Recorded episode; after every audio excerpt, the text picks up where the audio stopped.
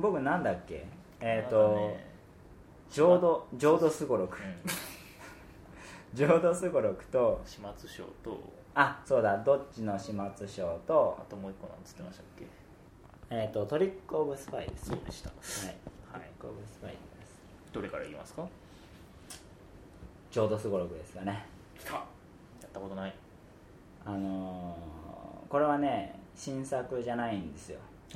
うん。うんこれはリメイクというか現代語訳版というかあの江戸時代に遊ばれていたうん。すごろくですね。おー江戸時代のゲームデザイナーの作なんですけれどもこれを草場さんがお現代語訳してお今回売ってたんですよね。なんでね新作評価アンケートには載らないんです。まあ残念ながら。ねリメイクダメなんでしょうリメイクはダメだからね。うんということでえーまあすごろくです。はい。運100%の。うん。ほ手番になったらサイコロを振ります。うはい。で出た目に従って進みます。わかりやすい。進まないこともありますからねあれ。進まないこともあります。一回休み？あのですねえっ、となんかマークがついててまあ1から6と言っても別にいいんですけどまあ仏マークとかムーとかそれはマスにダイスに？あダイスダイス。ダイスに。うん。仏とかあと何？ム無無とか。うん。なんかいろいろそう。あのありがたそうな感じが書いてあるの。徳とか？そうそうそうそうそう。なんかそんな感じでね。うん。仏教的な。うん。そう。で、えー仏になることを目指す。もしくは地獄に落ちてあの最悪にな状態になる。シュートザムーンみたいな感じではないではない。大逆転処理ではない。負け。はい。脱落です、はい。そしたら、はい。はい、じ地獄に落ちたら最悪。最悪じゃない。あの負けです。うん。脱落です、で仏になったら勝ち、うん。っていうすごろくで。おでこれがですねなんだろう。あのー長方形になっててこれあれですイスタンブールみたいにマスが並んでんの。モジュラーボードの？モジュラーボードではない。イスタンブールみたいな言ったじゃん。あでもねモジュラーボードだと思うねなんか僕が遊んだのは全部印刷されてる形なんだけどうん。あのー本当はカルタみたいななんかカードっぽいんですよ。一枚一枚が。うん。そうこういうね。リ今写真を見方には伝わらないけど。ね 残念ながら。こういう感じで。イメージがきました。まあマス目になっていてですね、でここれがおーおーあのー 8×10 ぐらいかね。大体長方形で、まあ、マスが並んでおりまして、はい。で真ん中ぐらいからスタートしてそこが、まあ、現世なんですけどそこから三途の川を通って仏になるかもしくは地獄に行くかみたいなね長方形のど真ん中から始まってぐるぐる若干下だけどね。どどう進んでもいいですか？道は決まってるんですか？なるほどいい質問ですね、はい。あのですねどこのマスに行くのかはそのマスに指示されてます。例えば仏が出たら、うん。あれなんです。全部番号が振ってあって。ダイス振って仏が出たら？仏が出たらあのガキ道に行くとか。もしくは何ですか？畜生道エンマエンマエンマに行く畜とか。生そういう畜生ありますね。畜生に行くとか。なんか行くマスが指示されててただそれは分かりづらいので数字を見るんですけど T は34番だなっつって34に行くんですけど。でもそれ組み合わせ次第で34がすげえ端にあったりとかそういう。それはないですね。あそれはないです。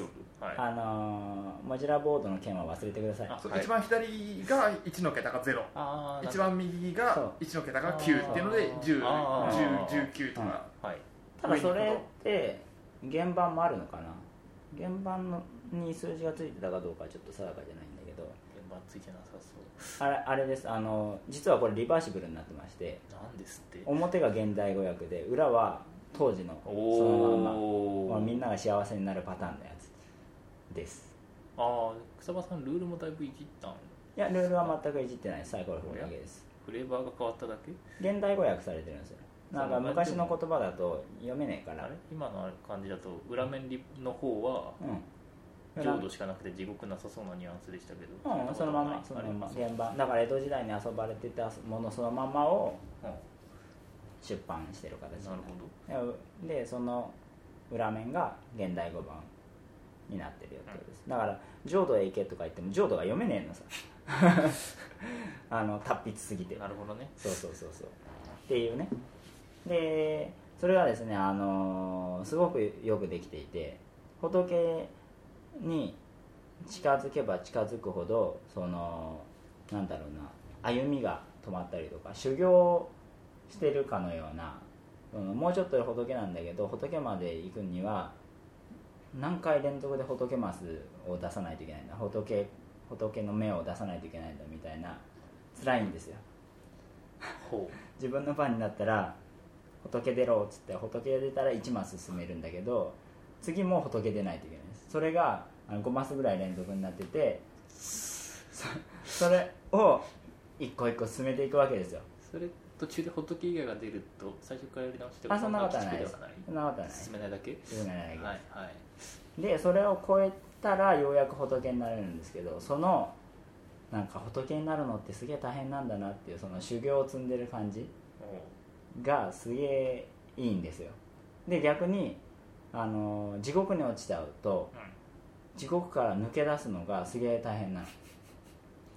やっぱり一回ハマっちゃうとなんかガキ道と修羅道があるのかな。そこをねすごい行き来するの。あの抜け出してたかなと思ったら修羅道で修羅道からまたガキ道に行ってという延々このやりが繰り返すっていうね。でいい芽が出ると上に抜けられるチャンスはもちろんあってそうじゃないとさらなる地獄に落ちたりとか。そもそもどうやって落ちるんですか？地獄には。出目が悪いと。目が出出目です。はい。出目ですよ。なるほはい。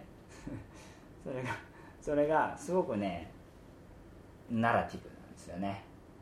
流行りどストーリーが書いてあるわけじゃないけど修羅そう道から現世に上がってきたみたいな感じでこう。そのマスでも地獄寄りなのか仏寄りなのかっていうのが分かるので大体ここだとまだちょっと仏寄りかなみたいなところとかもう全然仏だよみたいなうん。思いではもう閻魔とかそういったもはいはいはい。そうそうそうそう。うやばいマスとか。うん。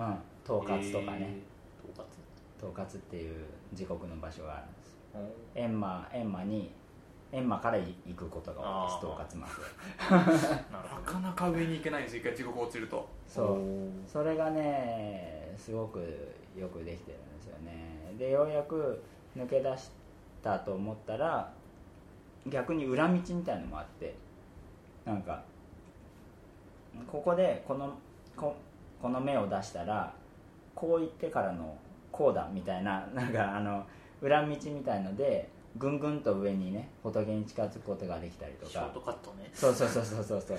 そのそれがねすごく分かりにくい形で書いてあるんですよ。えーそのすごろくってさ6が出たら6まで進むじゃん、うんうん。でも自分が果たして今どこにいるんだろうっていうのが大まかにしか分からないわけ。大まかには分かるんですか？大まかには分まあかります。100が仏0が地獄なのでそうそうそうそう。数字だけ見て仏寄りなのか。そうそうそうそう。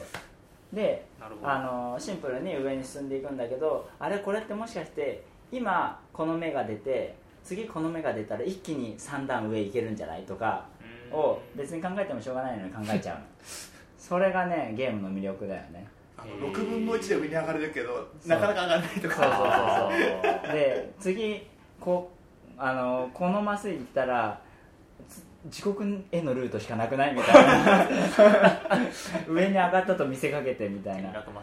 そう。それがねすごくね表現されててねなんかやっぱあの世も大変なんだなっていう。あの草場さんも言ってましたけど1回休みとかなんかなかなかゴールできない楽しめるメンバーじゃないと途中でやめた方がいいって言ってまあああ全然そんな感じしなかったね。超楽しかった、メンバーに恵まれてたからじゃないですか。なんかゴールできない時は本当ゴールできないみたいなんで。おおいやそりゃそうだよ。だって仏だよ。仏になるって超大変でしょ、まあ悟り開いてるぐらいのね。もしくはあの地獄で溶けてなくなるっていうのがあるんだけど。受けてな そうしたら終わりにしてもいいけどね。おおうん。そしたら脱落です。そこまで行くのも大変そうですけどね。まあまあまあまあ大変。だけど、まあ、地獄はでも一回ハマったらもう出れないです。やだってやった時最高40何枚しかいかなかったですけど大抵一桁でしたね。うん。一番下までずっと居続けたって。うわー。どのメイトでも大体一つ上の段階一番下の段みたい仏でね、あのー真面目にね修行してるやつをあの追い抜いていく快感ね。やっぱりやっぱりあの世もコネだよなとか そうそう。あのっていうね浄土すごろくですね、はい。非常に非常に良かったです。おあのやっぱりさこのゲーマーになればなるほどシステムがとか言うでしょ？だけどこのサイコロを振ってそれに従ってるだけでもゲームって面白いんだなっていうことを思い出させてくれるというかね、すごろくの良さですね。そうですね。うん。やっぱりね見えてないってことが大事なんじゃないかな。うっすら見えてるというか。やっぱりさすごろくって一般的なすごろくってコマを進めてゴールがここだって分かっちゃうじゃないですか。なんだけどこれは果たして今どこにあるのかみたいのが次の次の扉ぐらいしか見えないからこの扉はどこにつながってるのかなっていうワクワク感があるんですよね。まだ勝てるんじゃないかって思わせてくれるところありますしね。そうだね。それもあるしやっぱりテーマとの親和性が高くって楽しいですね。ーうん。ぜひね一回やった方がいいと思いますね。ということでちょうどすごろくでやんした。はい。何でしたっけあとは？トリック・オブ・スパイ。トリック・オブ・スパイ。トリック・オブ・スパイはあの川崎ファクトリーがね、はい。満を持してえトリックテイキングを出したと思ったらなんか思ってんのと違うっていうね。トリックテイクを楽しむというよりは予想をするっていうゲームですーけどね。そうですね。あのー伏せてね1枚を伏せてでこれが何であるかっていうのを予想するっていうね伏せてカードを出すわけじゃないでしょ？じゃないです。1枚余ったやつを誰にも誰も見ないまま伏せてしまっておいてそれを当てるって話ですよね。はい。そうです。いやよくあるでしょ？日本のゲームにね。伏せたカードを予想するみたいな。はいはい。ありますね。うん。これはゴキブリです的なうんうんね、うん。あれを違うやつね。川崎ファクトリー的な解釈をするとああなる であのトリックテイクとこの予想をするというシステムがうん。ものすごく噛み合っていてうん。そこがなんていうんですか？軽眼っていうんですか？すげえなって思いましたね。あのートリックテイクってみんなの持ってるカードを予想しながら遊ぶんですよ。多分全てのトリックテイクはそうだと思います。違うかな？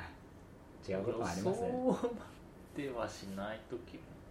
えっ、とというのはあの例えば一般的なトランプでうん。あのトリックを取りたいと、うん。まあ、もしくはあ、まあ、トリックを取りたいという時にあの配りきりでねはい遊ぶもちろん前提はね、うんそうそうそう。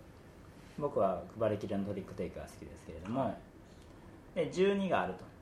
で12を出した場合にこれは相当強いカードですよ。うん。なんだけど取れねえなと思うわけ。うんそれはねもちろんね。そうでしょ？キングとかねそれは何でかっていうと13を誰かが持ってるからですよ。うん。っていうことです僕が言いたいのは。それって他の人の手札予想するってことじゃない？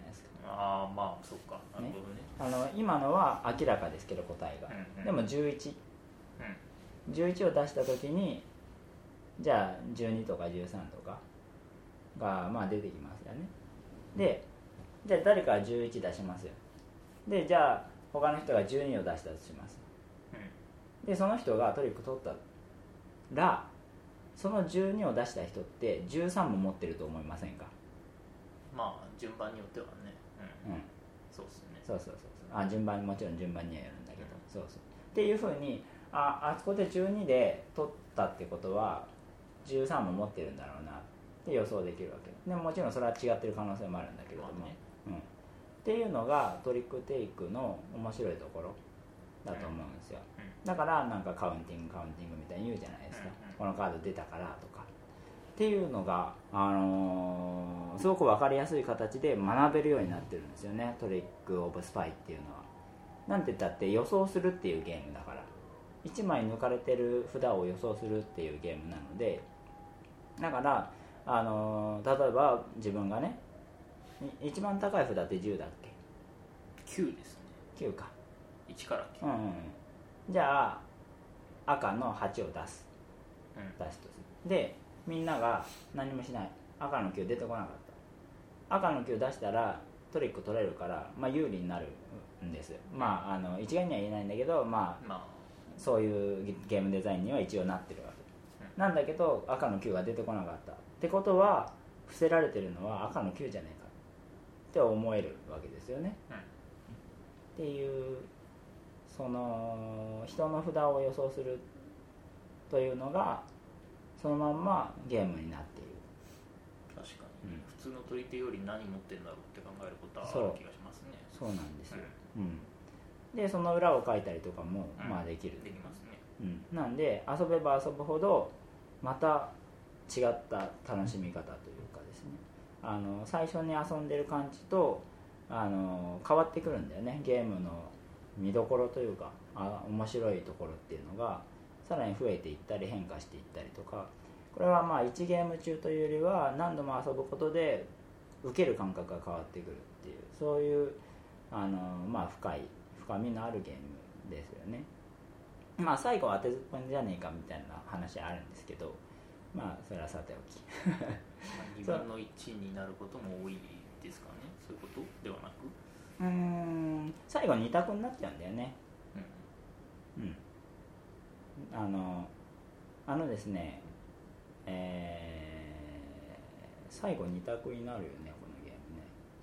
この前遊んだ時には 2, 択で迷った覚えはありましたね、あの毎回そうか覚えてないカードを使うとそのカードを置いていくんですよね。全部公開していく。で並べていくんです。そう。だからカウンティングはいらなくってそのその点も非常に分かりやすい、うん、ですけれども。で置いていくとラストトリックは手札は2枚あってでそのうち1枚を出してゲームを終える。1枚残すんですよねみんなね。そう。なんで見えてない札は全部で4枚になりますね。4人プレイの場合。はい、4人プレイの場合は全部で4枚。でさらに1枚はもちろん自分は持ってるわけだからう最後は3択？ん、いや、うん、他のプレイヤーが3人いて、うん元からその目的で伏せられてる方も1枚あるんだから。じゃあ4択だ。4択じゃあ4択だね。うん。なんで2択になると思ったんだろう。この前3人でやったからじゃないそうか。まあいいや。まああのとにかく最後は割とまあ読みやすい、明らかに違うっていうのもあるし、うん。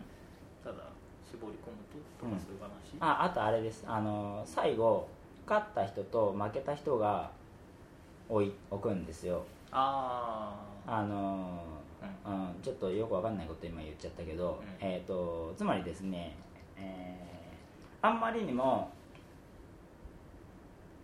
得点が取れてない人は、まあ、ざっくりした言い方をしますよ。あんまりにもこのトリックでトリックを取れてない人もしくはまあいいや取れてない人としましょうか、ちょっと違うんだけど、まあね。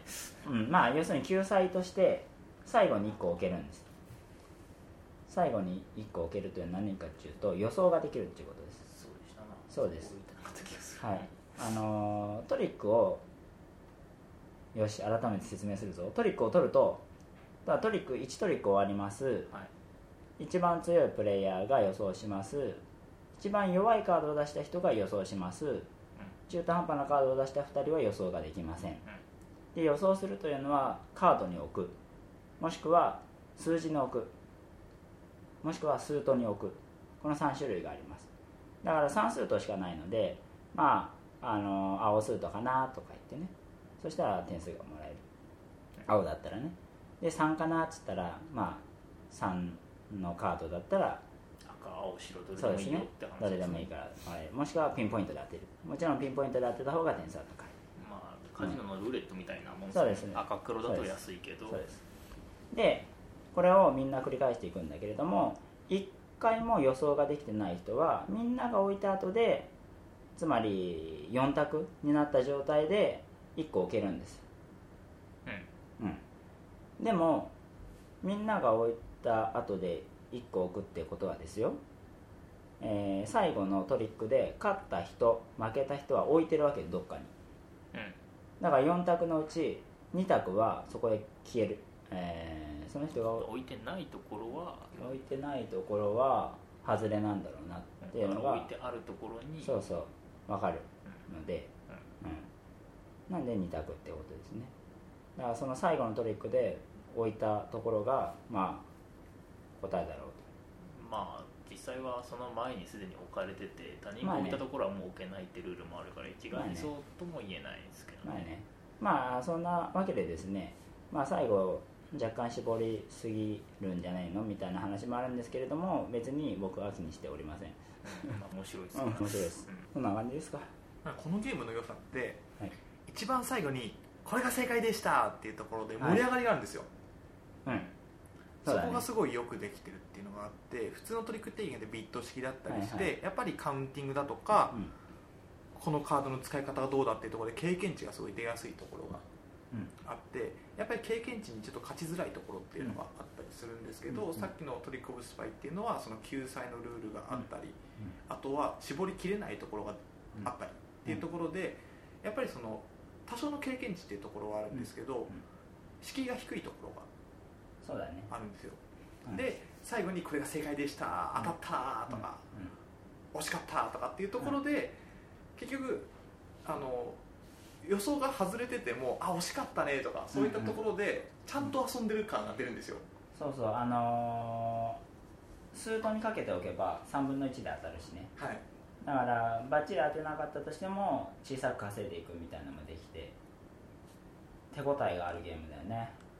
そうあの複数回トリックテイキングをやるっていうところにちゃんと意味を持たせてるゲームでもあると思うんですよ。うん要は人数分ディールやるっていうところで、要はここは小さくかけて手堅くいくここは勝負いかないと勝てないっていう。あそうだね。うんうん。確かっていうところで1ディールだけで終わりっていう風なトリックテイキングやってしまうことって結構あると思うんですけどちゃんと人数分やるっていうところに意味を持たせてるっていうところもあるのでそこもすごい僕としては評価高いにそうあのねこれブラフが効くんですよあの3ラウンド目で一番勝ってる人って全員外したらそれで終わりでしょ？だからあえて自分が持ってるカードなんだけどそこにベットししたりとかしてそうするとあこのカードはあの人持ってないんだなって考えるじゃないですか他の人は。でみんな外して実は持ってましたみたいな。とかねそういうのもできたりしてただそれは相手がちゃんと考えてくれないと機能しないんですけど、まあね。うん、でもなんか逆に言うとその分かってるメンバーでやればやるほどそういったあのー駆け引きそう駆け引きみたいなのも出てきたりとかしてすごくね懐が広いゲームだなと思いますね、うん、そんな感じ。はい。はい。あとなんだっけ？始末書。ああはいはいはいはいどっちのしますしょうね。トリックテイキングじゃないような気がするかな。まあいいですなんでも。それまた警察来そうな案件ですからね。カテゴライズはまあいいんですがあのー、22、遊べてないんですよこれ。おおえーどっちの始末書は22をまあ元にしていて。22も遊んだことないです。5本のキュウリは？はあります22はトイントランプゲームでしたよね。そうです。あれはいもキュウリのモットそうですネタ5本のなんですよねキュウリの元はい。はキュウリというゲームでキュウリを元に5本のキュウリが作られキュウリを元に22が作られてん？キュウリが一番モッいるそう。ですで22を元にどっちの始末書が作られたと思われます。でえっ、とうーんなんて言えばいいんだろうねこれは。大富豪？ゴーアウト系じゃないんじゃないですか、うーん。一番最後に勝っちゃダメ？なのは変わらないですか、そうですそうです。いやこれってどうなんだっけ？例えば、えー5を出しました、は次の人は何を出しゃいいの？5より同じ大きいやつ？数字、えー、と以上のカードか手札の一番数字の小さいカード。が、あーはいはい今はい。年の方は5本のキュウリと一緒でそうだ数とがないんですよね。はいはいはいはい。そうだえっ、とそうだ最後のまあトリックと言わせてもらいますけれども、うん。まあ、最後のトリックを取らないことを目的とするまあ取り手みたいなゲームですね。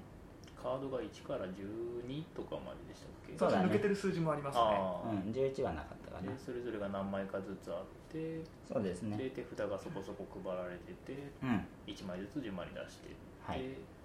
一周したら、であのーでですねえっ、と例えば5を誰かが出してじゃあ左の人は5以上、うん。5でもいいんだっけ？どれも OK です同じ数字 OK です、のカードを出してじゃあ5678って出しましたと。別にあの順々じゃなくてもいいんだけども581012とかでもまあもちろんいいんだけど。で、えーそうしたら終わり。一巡したらおしまい。一巡したらおしまい。でなんだっけ一番高い人がリード権を得るんだっけ。そうですそうです、はい、でそしたら一番高いカードを出した人が、えーリードをすると、1枚カードを出すと。でそれを繰り返していく。でその時にあのーえーと出せるカードが以上のカードか一番数字の小さいカードどっちかって選ぶことができる。うんうんうん。で一番数字小さいのを出した人が一人でもいた場合にはブレイクが発生して次の一巡からは同じ数字を複数枚出すのが可能になる。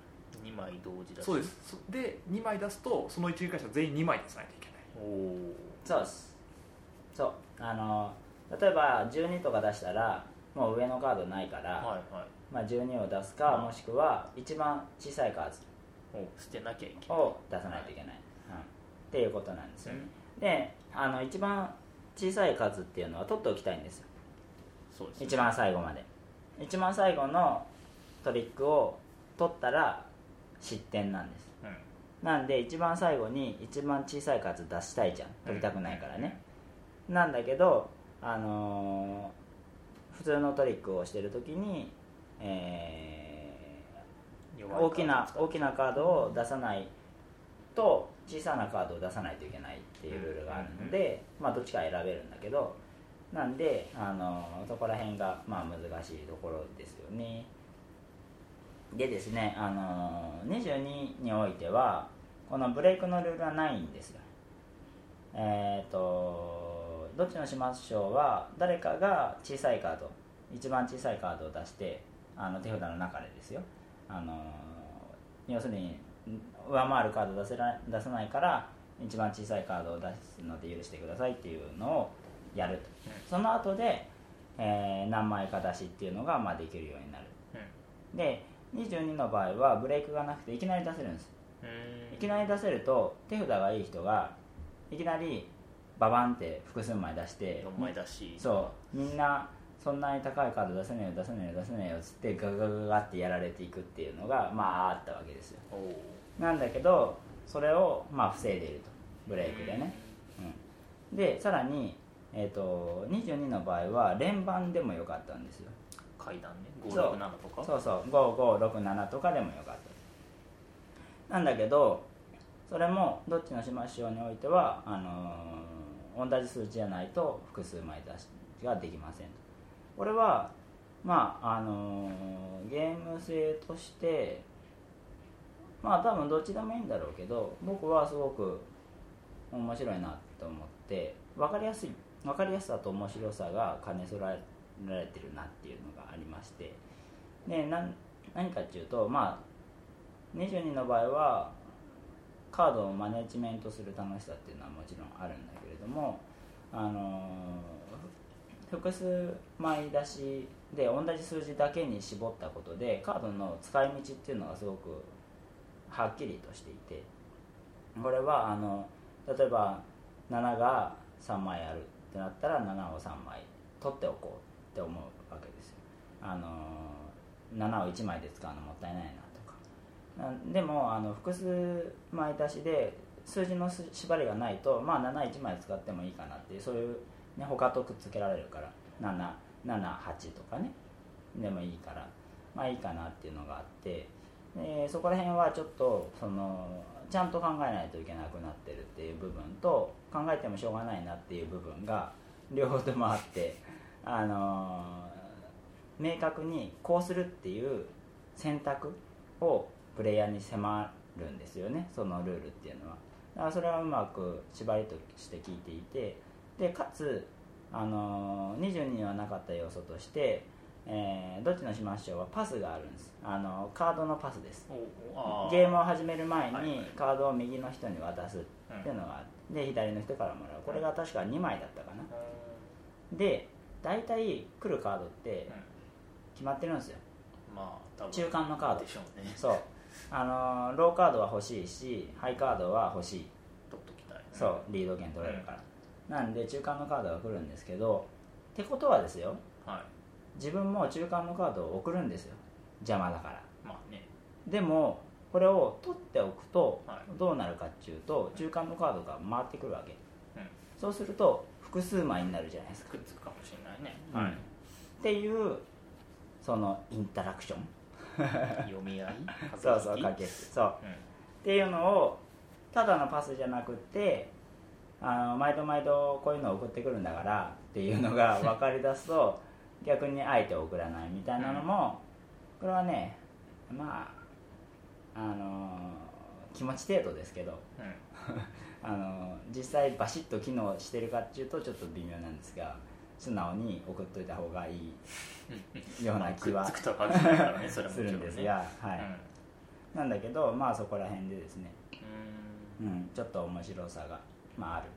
あのーでなそれはなんであんまり機能してねえかと思うとやっぱりその中間を取っておくってことはハイカードを右の人に渡しちゃうことになるんだよね、まあハイかローがどっちか渡さなきゃいけないうん、ですからね。そうそうするとやっぱり逆に言うと右の人はハイで複数枚揃っちゃうっていうね。それは厳しいですな。そう。っていうのがあるので、まあ、そこの試みはちょっとどうかなとは思うんだけどもでもまあいいんじゃない？22の場合はねなんだっけな引けるんだよね確か。山札がある。うん。山形の残りがありましてまあどっちのしましょうもそうなんですけど配りきりじゃないんですけど、うん。残りがあってあれ配りきりだっけ？いやえっ、と規定枚数です。そうだよね。そうそう。でまああのー山札を引いてチャレンジをするっていうね。うん。のが、まあ、22にはあってそれはそれで、まあ、面白いんだけれどもでもさ山札から引くよりはさパスをした方がさ人と遊んでる感があっていいじゃない、それはい、っていう意味でね。あのーまあいろんな変更点があるんだけどその全てがいい方向に向いてるというかあのーまあ、22は22ですごく面白いんだけれどもより遊びやすく分かりやすく駆け引きも増やして、えー面白くしてるなっていうこのねデベロップの手腕手腕がすげえなって思った次第であります、はい。あ、と遊んでないけど得点失点になる時もなんか2枚目からみたいなのがあったりするんですよね確かに。そうです。その辺も聞いてる感じですか？それはねあのそれがキープされて山札に入らなくなるから、うん。またみたいなそうだそうだ話をそうカードの価値が変わるっていうのはありますね。そうそれもすごく良いです。あのですね確かね手札10枚で始めるんですけどうん。それがあのどんどんどんどんあ、えっと、ちゃんと説明しますと最後のトリックを取っちゃった人っていうのは自分が出したカードうん。と、えーそこのトリックにある一番大きな数字だったっけを引き取って自分の前に置くんです。2枚、うん。そうその2枚。でそれが同じ数字だったら、まあ、要するに複数枚あるとそれが失点として現れる。1枚持ってる分には構いません、はい、なんで12を2枚取ったら負けです。マイナス12点で死ぬので、うん。はい、なんでだからなんだ6を2枚と5を2枚とか持っててもギリギリ大丈夫。マイナス11失点だから。うんうん。はい。逆に12を1枚だけだったら0点のままでですねそうですそうです、はい。そうです。でまああのそれは別にいいんですけど、うん。そうするとですね山札に入らないんですよ。その、うんうんうん。ね、手元に持ってるものはだからディールを繰り返していけばいくほど山札が減っていってしまいには配りきりになる、うん、おーうん、だからよりなんだろうシビアなゲームになってくるというか。いいですね。そう。でしかも出ているカードによって、あのー数値の強さが変わってくるんですよ。だからうん。12がも枯れてれば。うね枯れてれば10が強くなるし、まあ、うん。11じゃないんでね、ううん、とかそこら辺のバランスがパスをする時の感覚が変わってくるんですよね、ん。うん。そう初めの使いづらかった中間のカードが実はローカードに変わってきたりとか。おそうそうそうそう。そういうのがまあある。うしさらにそれを繰り返していくとうん。もうさそのぐらいになってくると飽きてくるわけ。おおそしたらどうなるかっていうとうん。このゲームすごいですよ。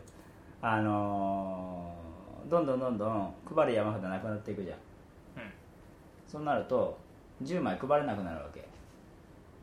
ああそこまで長持ちすればね。そう。はい、でこれはなるんです。そのように。ほそうすると9枚になるわけ、でさらに繰り返していくと8枚になるわけ。手札がね。そうすると早くゲームが終わるでしょ？まあね1ラウンドあたりのそうですそうです。すなんで、うん。皆さん飽きてきたでしょ？っていう時に、テンポが速くなるのよゲームの。収束性は上がってるのかな？収束性なんて考えなくていいっすよ。はい。トランプゲームだから。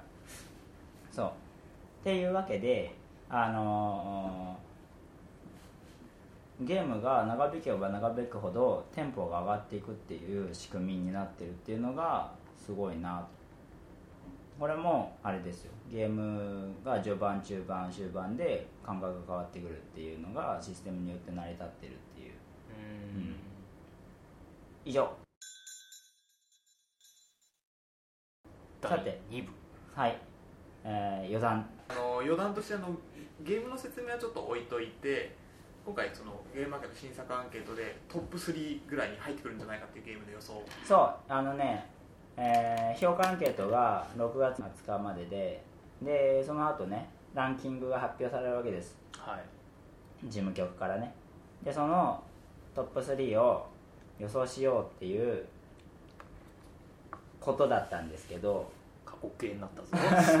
どういうことだ？あの皆さんが紹介した全部の9個うん。9個を紹介したことでこれがもうあの各々が予想してるゲームが入っちゃってるんですよね。なので、ね。俺の予想するトップ3はこれだぜみたいなのはうん。特にそのあんまり意味をなさないというかですねそういう状況になってますが、一応聞きましょう。僕はあの実はそのトップ3上げたのが、はい。3人上げた作品の1つずつ入ってるんですよ。お。で1位は横浜新商店です。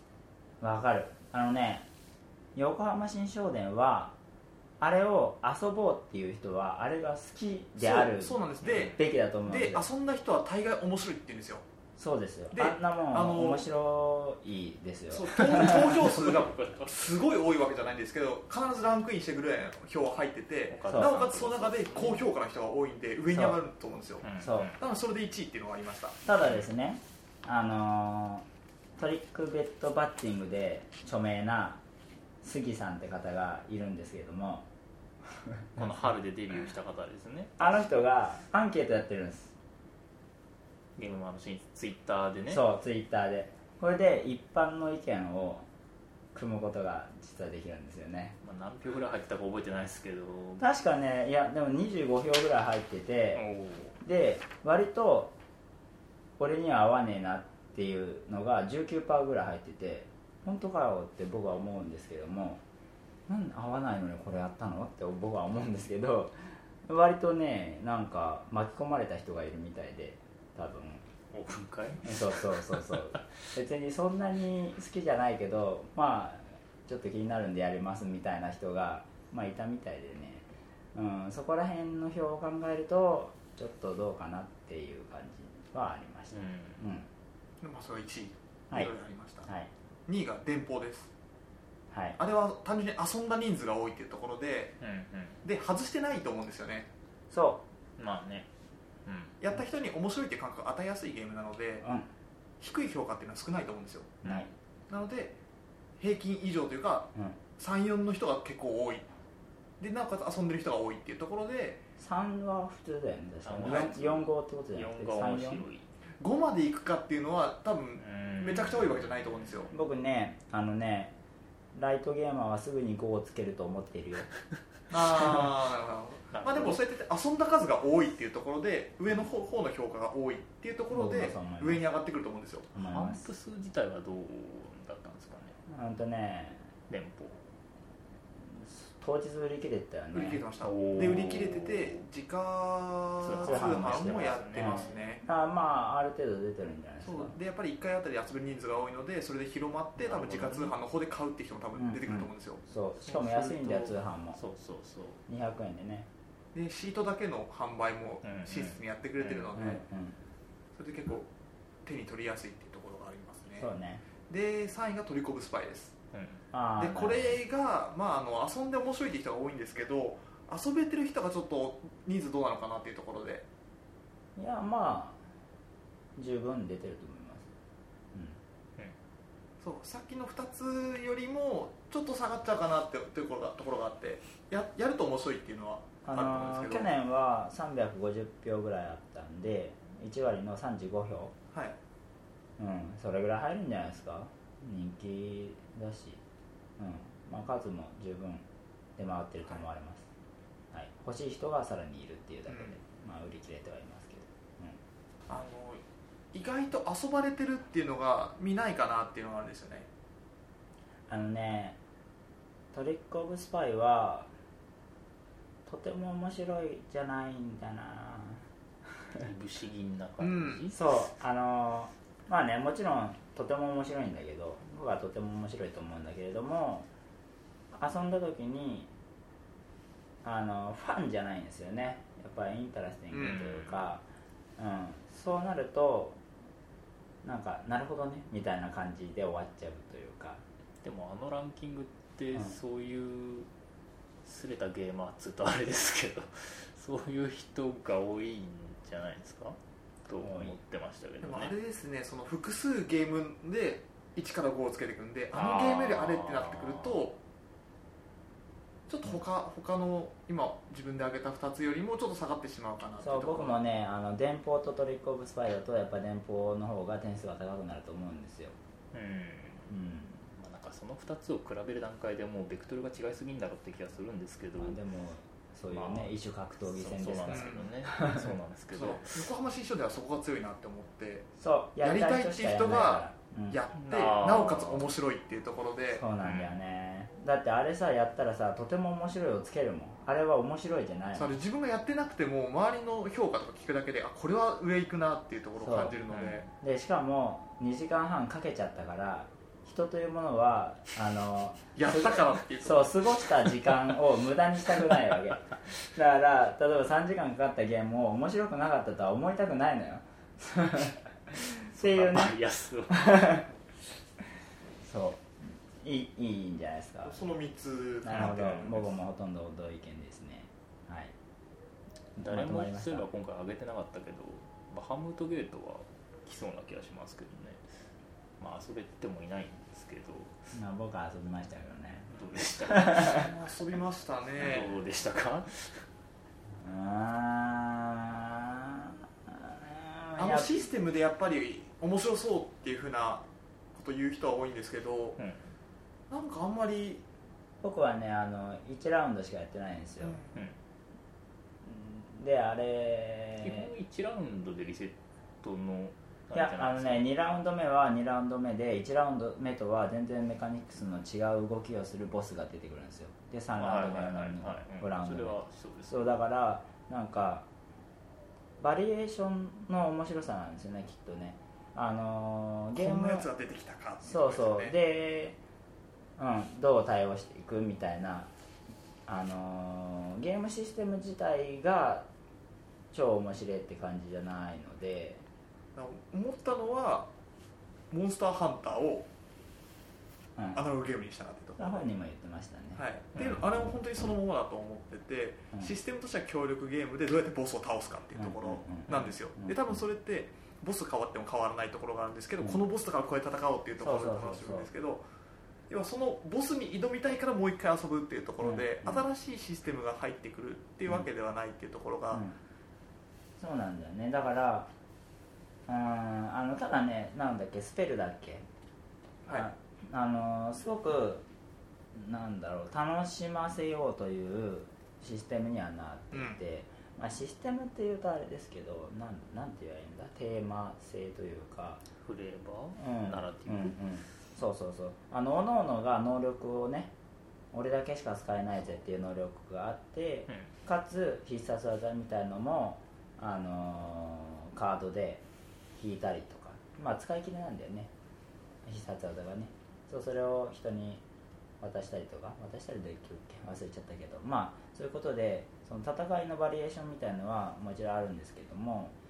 うーんうーんなんだろうな。やっぱりゲームに入って遊ぶって感じですね。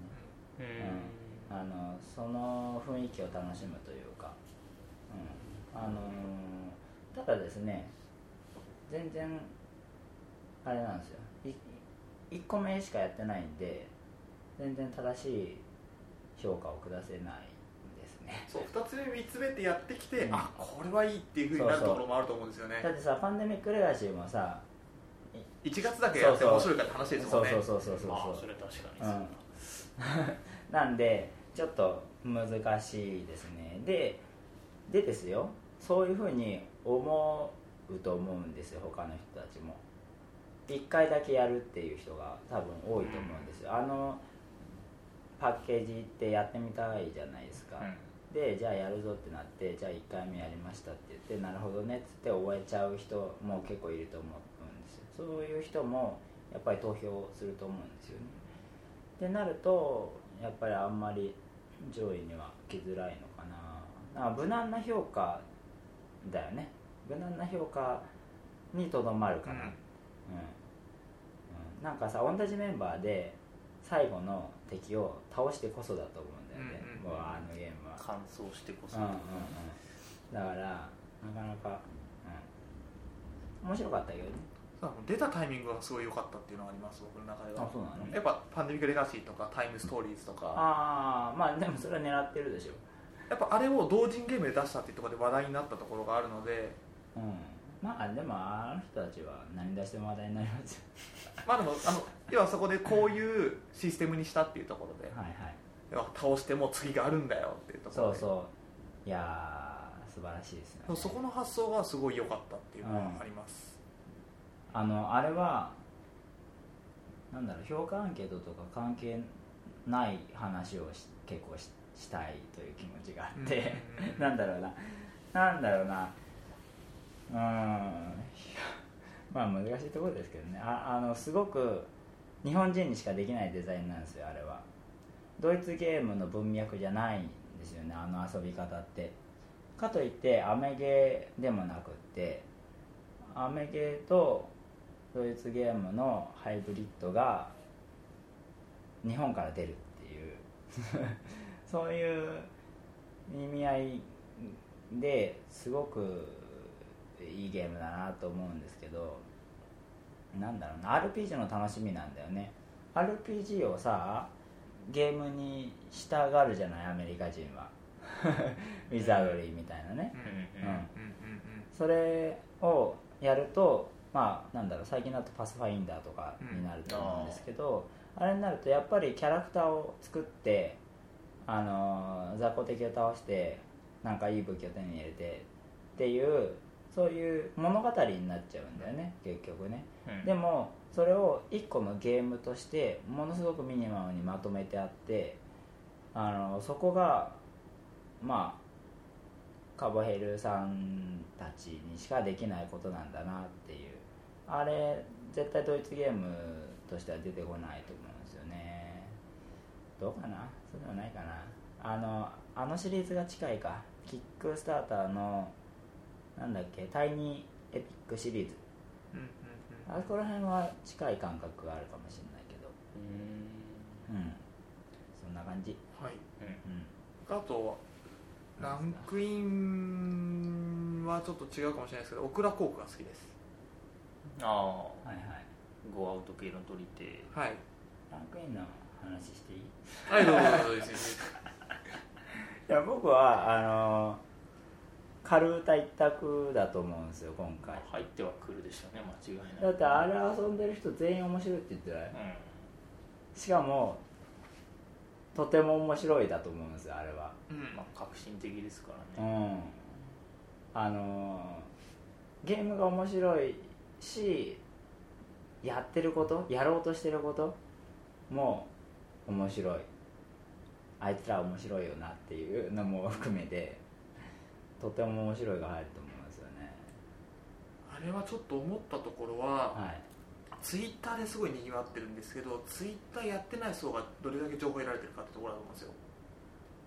そもそも反布数がいくつかそうなんですそうなんでツイッターでやった人はすげえ面白いって言ってそれがリツイートされたりリアシピルで置いてありますよとかって話はあるんですけど、はいはいそれを知らない人がどれだけ手に取れて遊べてるかっていうところがちょっと分かんないところがあって。そう僕もそこは若干賭けではあるんだけれどもランクインしたら超高いと思うんですよ、うん。それはありますね、うん。なんかそこのランクインに乗るかどうかっていうところだと思います。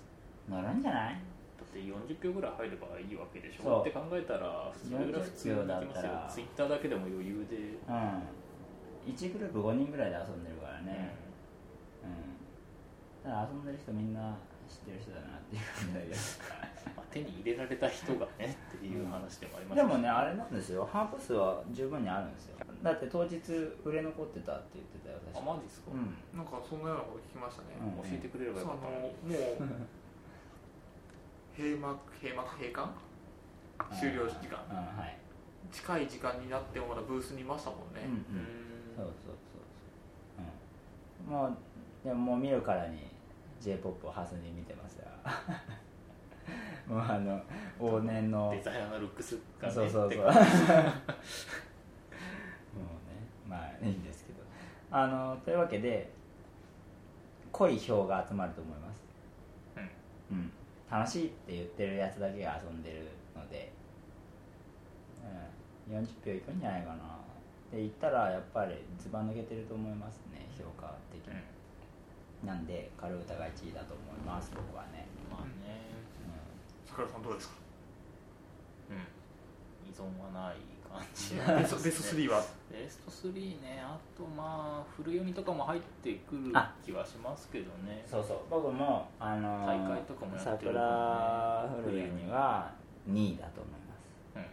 あれも遊びたい人しか遊ばないんですよ。うん。うん。なおさらね。そう。遊びたい人だけが遊ぶようになってるので まあ評価高くなるでしょであの家サブで売れ行き1位でしたっけ？すごいっすよね。あれの宣伝効果もすげえなって思ってて、う、あれだけ同時ゲームたくさん扱ってる中でうんうん1位って聞くとうんそれだけで手に取る人もいると思うんですよね、うんうんでやっぱ手に取って1位って聞くと遊びたくなるっていうところで、またそれで波状効果で。うんうんうんうんまあそうなるとノイズが含まれるからちょっと僕としては不安なんですけど。でも家サブ1位ってのはやっぱすごいなっていうのは。いや売れ行きが上がれば上がるほど点数は下がるんですよ。まあそうですねそうそうそう、ん。だからそういう意味でね、うん。でもまあそれにしても多分いい評価になるだろう。うん。あれはやっぱりすごいですよ、うん。あんだけ出てれば2人用っていうところはそんなに懸念事項にならなさそうですしね。あんだけメジャーだとね。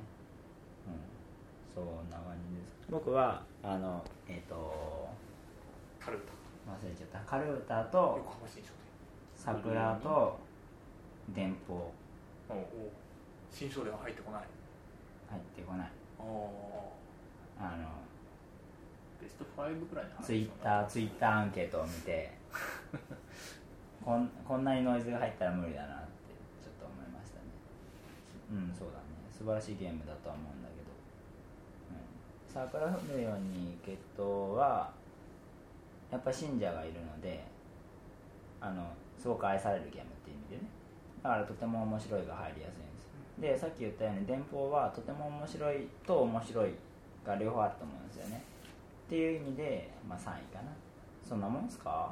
ーですね。はいはい。じゃあそんな感じで。はい。じゃあオクラ航空の話を。オクラ航空はいあのオクラ航空はなんていうんですかねトリックテイキングなんですよ。トリックテイキングじゃない感じ、はい。要はあのがっつりカウンティングじゃないうん。っていうところで評価割れるところはあると思うんですけどすごいライトに遊べるっていうところであんまりやったことない人の票も集まりやすいっていうのとあとはその箱絵のデザインですよね。